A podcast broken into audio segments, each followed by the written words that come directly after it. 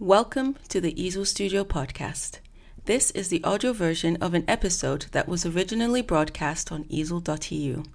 If you wish to watch rather than listen, go to EASL Campus to see all the episodes on demand.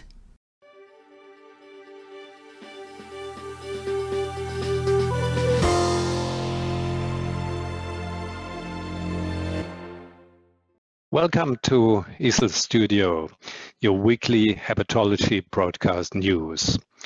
The session today will cover hepatocellular carcinoma, what has been new in 2022 and what is to be expected. I'm Peter Galle from Mainz University Medical Center, joined by my co-moderator Arndt Vogel, a well-known hepatologist and um, GI oncologist from Hanover Uh, University Medical Center, joined by Anna Saborowski, also from Hanover Medical Center, and Bruno Sangro, a good friend from Pamplona, Spain. We will focus on HCC, hepatocellular carcinoma, and on systemic therapy. This is where we have, have seen tremendous progress over the years and a change in guideline recommendations. Current standard of care is the combination out of PD-1 ligand inhibition, atezolizumab, and bevacizumab anti-angiogenesis. This is what was based on IMbrave 150 two years ago and is now increasingly challenged by new trials with respect to other combinations and even monotherapy. In particular, the combination of durvalumab and tremelimumab has entered the space. And um, it's an interesting question, Bruno, if I may get started with you, whether this is changing our uh, standard of care already or just adding to it. Uh, thank you, Peter, for the question. I think there are like two different perspectives on, on the combination of durvalumab and tremelimumab. For the general audience, let me uh, remind you that durvalumab is an anti-PD-L1 agent, while tremelimumab is an anti-CTLA-4 agent. And these two checkpoint inhibitors act on different uh, stages of the anti-tumor immune response. Uh, and and uh, in, in, in, a, in a, a summary, what we could say that tremelimumab is, is more potent on the initiation phase of the immune response, while uh, um, uh, durvalumab acts mainly on the uh, later stages of the immune response, avoiding uh, uh, T cell exhaustion. So one thing, one directly from your question is, what, what, what does this change? First, it provides another option and an option that is has a different safety profile than atezolizumab and bevacizumab because of the absence of the anti-angiogenic effect of bevacizumab. Are we sure about this, Bruno, if I may interrupt, because the um, patients recruited to these trials differed. There was no main portal vein invasion in the Durva-Tremi trial, so they um, reduced the bleeding risk by selecting the appropriate patients. No, absolutely. I mean, I'm not saying that the, the trial should be compared in terms of safety. What I what I tend to mean is that uh, the, the the the two combinations by themselves have a different safety profile, and and the the uh, side effects of bevacizumab go beyond GI potential GI bleeding. They have this effect, this prothrombotic effect, that is is particularly relevant when we deal with patients with cardiovascular risk or cardiovas- recent cardiovascular events and and with that I mean a, a, significant proportion of a patient have. What I think is good is that we have now more than one option, uh, and uh, uh, uh, although at the end of the day we have to make an individual decision with each patient, having more options is I think is is good. So I think we have to applaud that we have a different uh, a second option for first line. I don't think this will uh, replace atezolizumab plus bevacizumab at all. I think indeed that atezolizumab plus bevacizumab has a very strong position as the core in the core of, of our systemic therapy decisions. And both trials were clearly positive, but are they really comparable? May I ask you, Anna, on, on this issue? I mean, the absolute numbers differ 19 months, 16 months. IMbrave and uh, and Himalaya? I think this is a problem that um, we can probably discuss for the entire evening. Um, how can we really compare those large phase three trial and how can we like derive really our therapeutic implications based on the data that we have, knowing that this is not a real head-to-head comparison of all the different options um, that we have. And um, I think this is this is quite a quite a dilemma. But I, I I agree with Bruno when he says I think one of the keywords of 2022 in HCC systemic therapy is options, and uh, we have them. And um, I think a lot of the questions that we still have related to these options um, will be further clarified only when we are actually using those options, and we cannot directly compare them. But as clinicians, I think uh, we can use the data that we have and uh, the implications that they give us uh, to try to come up with a with a combination therapy for first line or with a therapy for first line that we deem our patients most eligible to benefit from.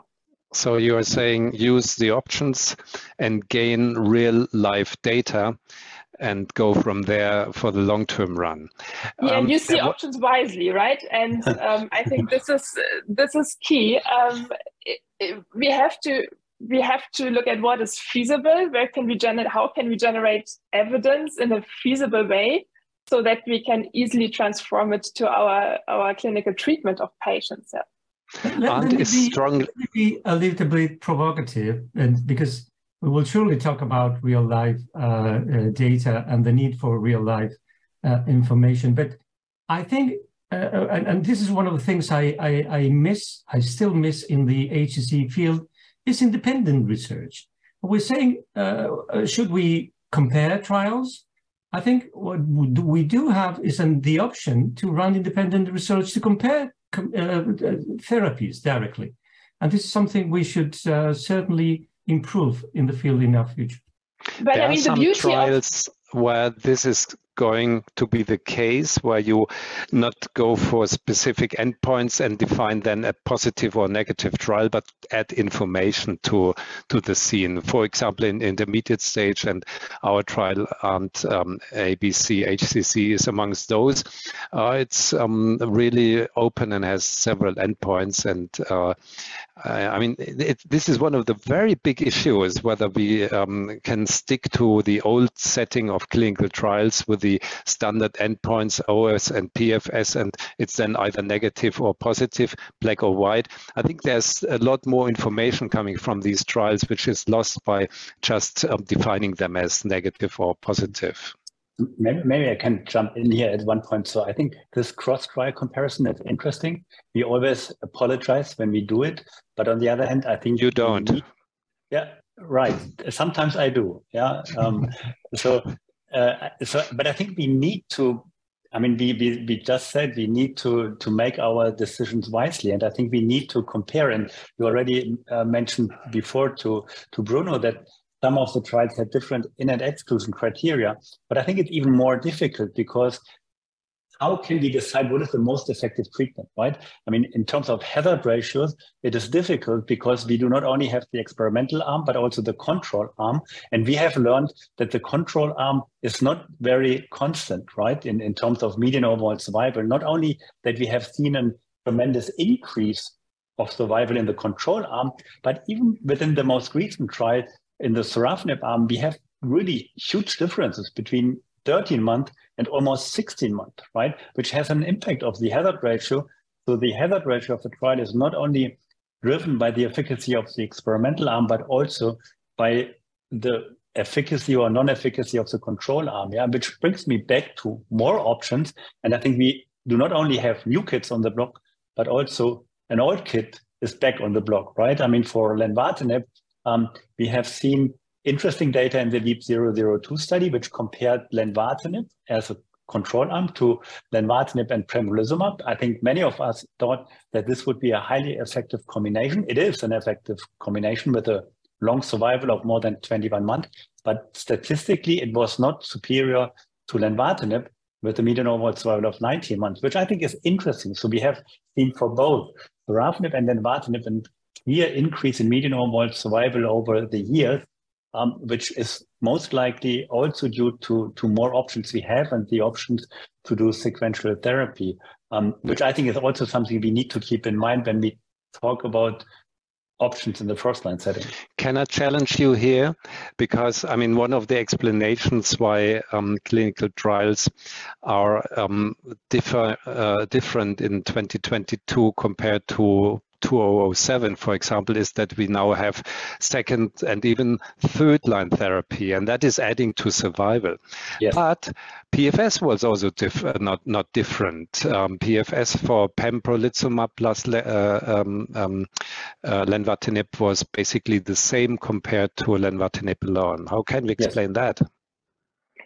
I mean, it's a good question. I mean, in terms of consistency of PFS, I think this is consistent both for sorafenib and also for sorafenib, at least something, right?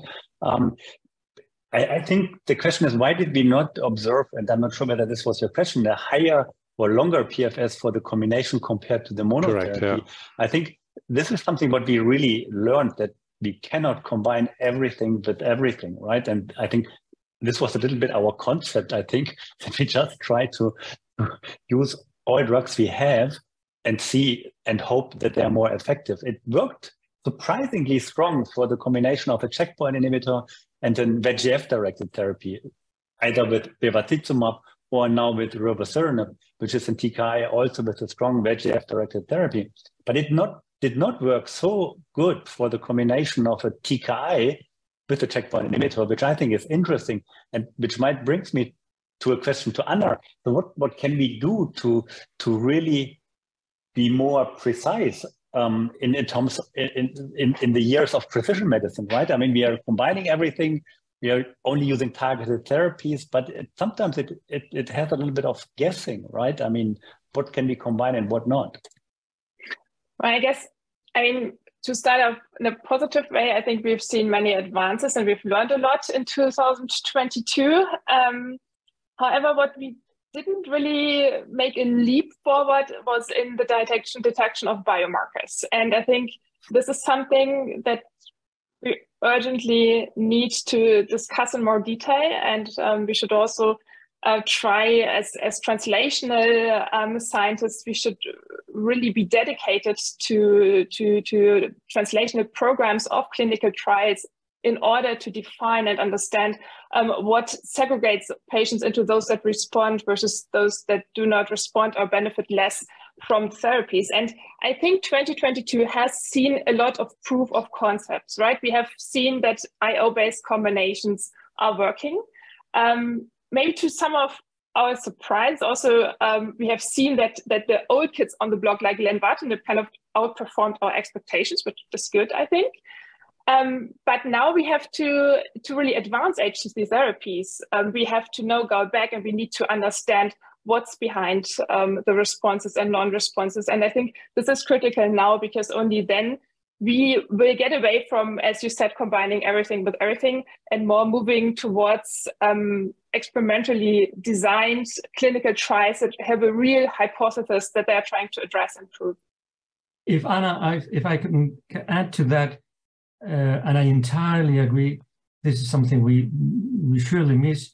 It's it's also true that we need to think back uh, from what we have done, and in in in when it comes to the combinations of TKIs plus uh, uh, uh, immunotherapy, it, it was it is the the scarce information that we have from uh, from uh, animal models uh, were pointing out to a potential effect on um, uh, stromal cells with an immunosuppressive effect. And, and, we, and, and we built on that to think, well, this, this might be a rationale for this combination that is, was already being tested.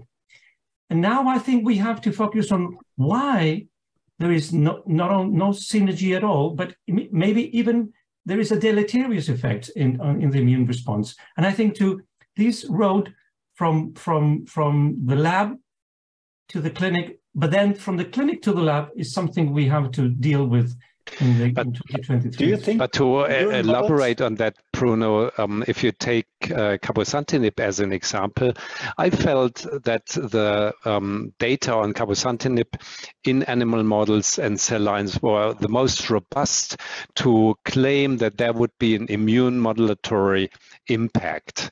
And then cosmic data, cabozantinib and atezolizumab, a negative trial at least with respect to overall survival. So it is not so easy to translate our uh, model data into into a clinical setting, uh, apparently. Absolutely. But we can take it both ways, right? I mean, so coming from the mouse, having a clear hypothesis, trying to prove it in human, that's a great way. Um, but we now have the option that there are those phase three trials out there that really collected um, tissues and primary patient materials in a very standardized way. And we know exactly how they performed in the clinic. And I do hope that uh, we can really make use of those resources that are actually there and use this from the clinic and take it back to the bench. And maybe that way would be very informative also to guide us in mouse modeling. And yeah. So, I mean, I, I need to be a little bit negative and critical here because, I mean, we are only using targeted molecular therapies, right, in, in HCC. And what do we know? What do we really actually know about the targets? What do we know about why does cabozantinib is effective after sorafenib? Yeah, I mean, we do know that there are some targets that are inhibited, but in which order, which is most important, we don't really know. And when we think about molecular molecular signatures, I mean, nothing has really confirmed in prospective trials. Yeah. When we think about data in murine models, as Peter just pointed out, I mean, for cabozantinib, it was strong, but it did not really translate it in efficacy in, in, in men. Yeah. So, I mean, of course, as a physician scientist, I always think we need to do translational research. We need to use these murine models. But I mean, to be really honest, do we really believe in that? Um, and what would be the most effective way to really make progress here? I mean, is it like really murine model? Should we go more to PDX models, organoids, 3D cultures, whatsoever? So, what is the future? And uh, well, I think part of the future will be getting the most of the tremendous effort that we've made in collecting samples. We've always been uh, saying that uh, we, we did not perform biopsies. Now we have done. For the last uh, five years, we've collected uh, uh, biopsies in clinical trials and also outside clinical trials.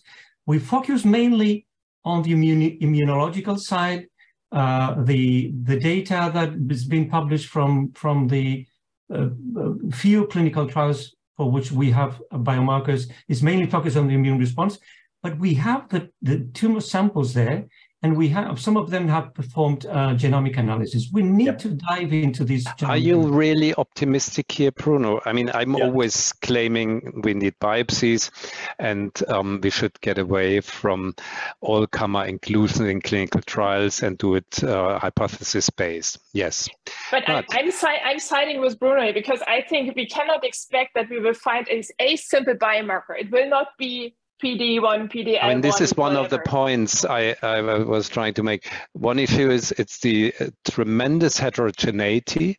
So it's it's you only have uh, uh, um, mutated genes in a single digit number uh, frame.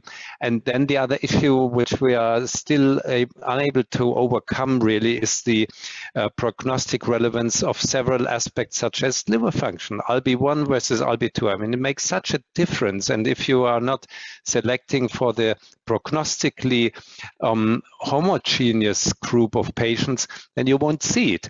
This is coming to a, a point which I would like to get your opinion on.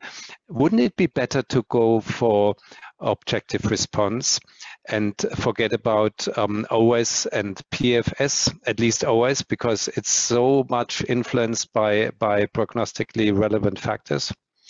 OS, uh, objective response would at least give us the clear um, the clear link of a signature to tumor shrinkage. Well, my opinion is uh, certainly there are two things that we have to pay attention to uh, because they are um, in, in, in, when we talk about immunotherapy, They are quite unique. One is the ability to induce deep, durable responses. And so the rate of those deep, durable responses could provide you with a hint of the potency of a given treatment or combination.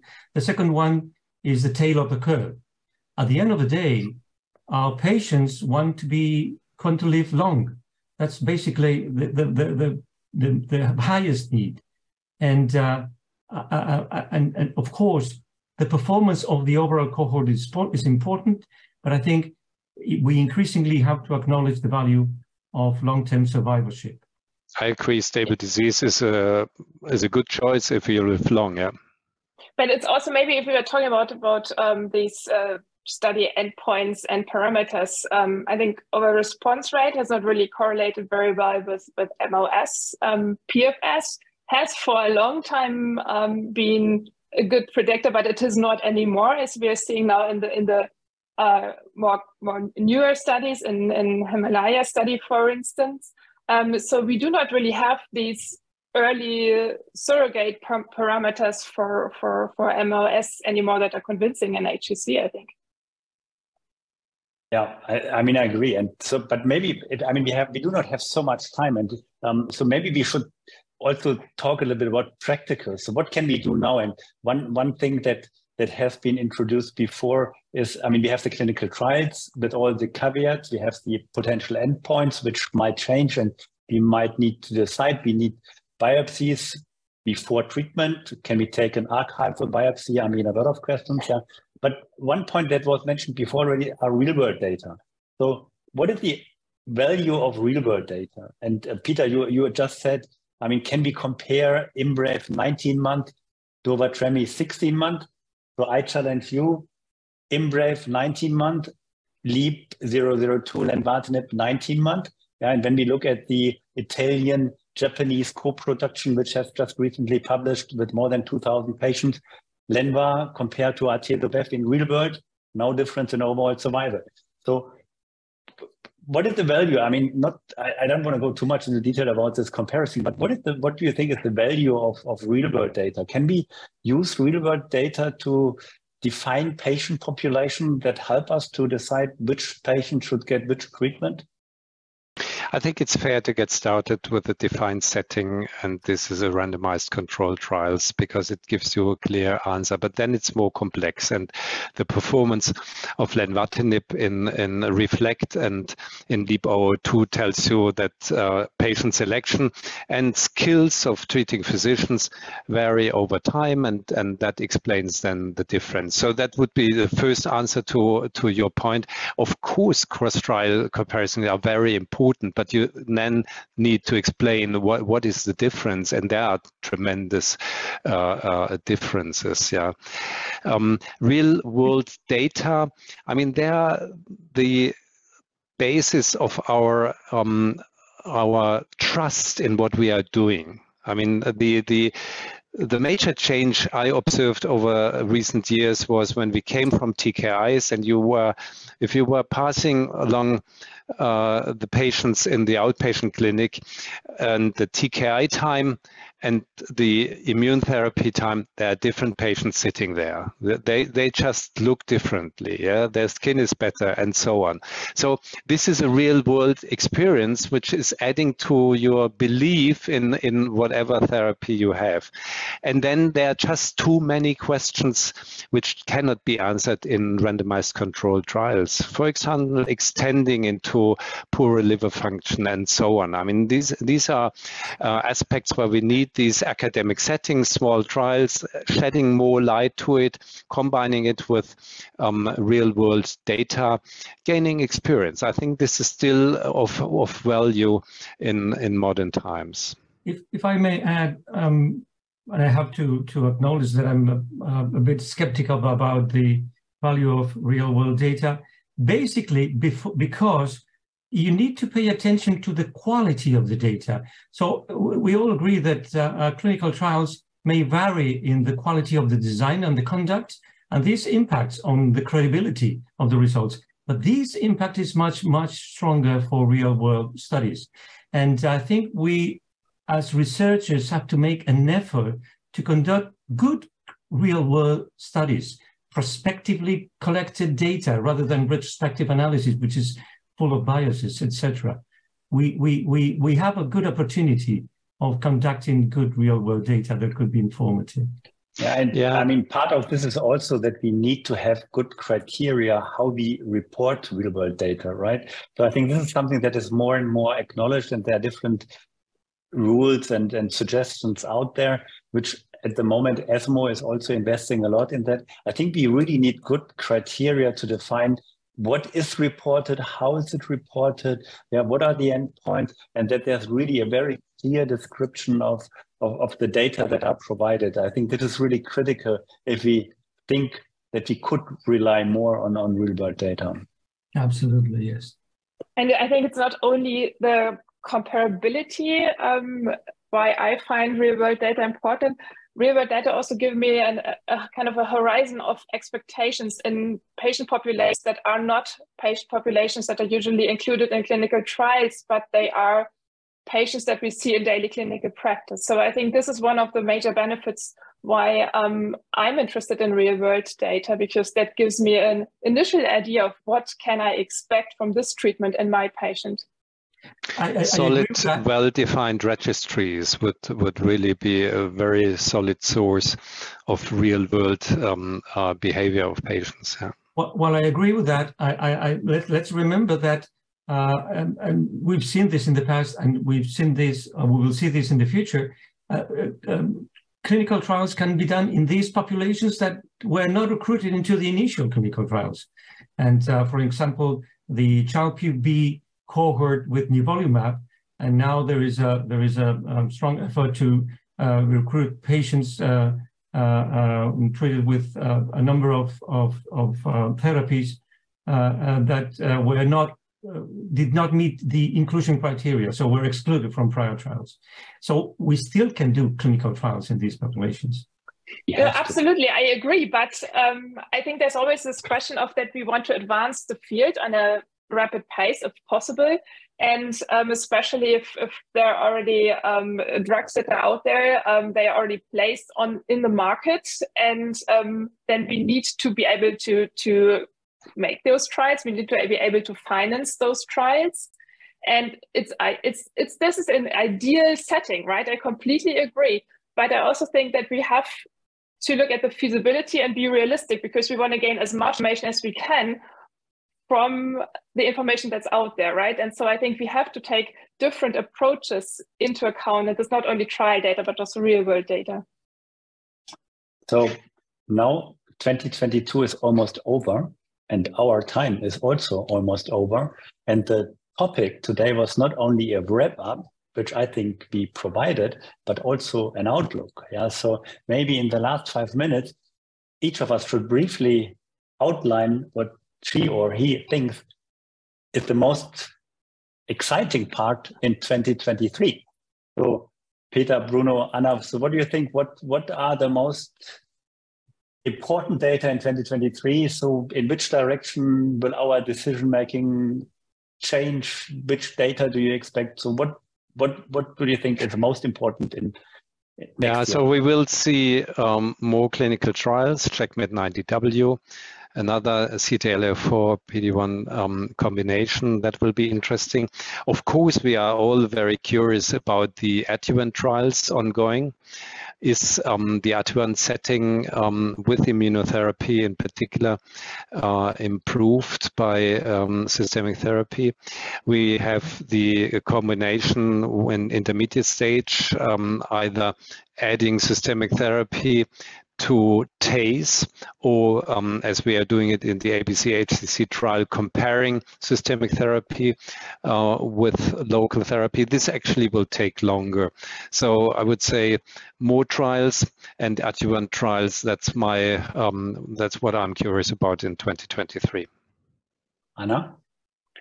Um, well, I can only agree there, but I think what I'm also curious in to see um, how IO after IO will be performing, because especially when IO is moving in adjuvant settings or in combination settings, I think this will be a question that um, will will really follow us during the next couple of years. And um, independent of that, I think um, we also need to make sure during the next years that the regulatory agencies are, are actually keeping pace with the developments in the field because it's great to have many developments, but if the regulatory agencies do not approve them, um, then we are really rapidly back to sorafenib, at least in Germany. I think that's a good point. And I just read this morning an interesting article um, about MSI and immune checkpoint inhibitors. And in this article, they again highlighted that the FDA approved PD-L1 antibodies in 2017, right? And EMA in 2021. So four years later, um, this morning we learned that durvalumab is approved by EMA in cholangiocarcinoma, which is great news. But again, it's um, quite a while after FDA, which already has approved, but it's not four years anymore. So I completely agree. Regulatory agencies are very important. So what about you, Bruno? What what what is your most on top of what has been said, adjuvant. It's getting difficult with coloration. Uh, there are two things. One, one, I, I, am curious about the performance of uh, new checkpoint inhibitors, and and we expect to have data from from LAG3 uh, antibodies, anti-LAG3 antibodies, and and others, and and and I'm really curious to see if the uh, uh, immune response can be further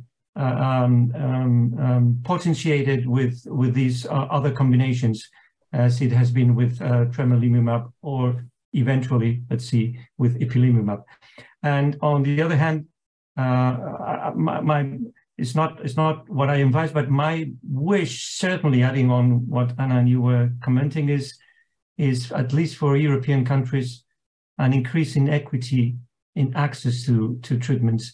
There is no reason why active agents should not be provided to patients in in in, in Europe uh, anymore, and there is a lot to do because there are still gross inequities and actually independent of treatment line, right? I mean, so in Germany, we still have this odd situation that sorafenib is the only reimbursed drug in second line without any trial with sorafenib in second line. Yeah, so it's kind of uh, interesting.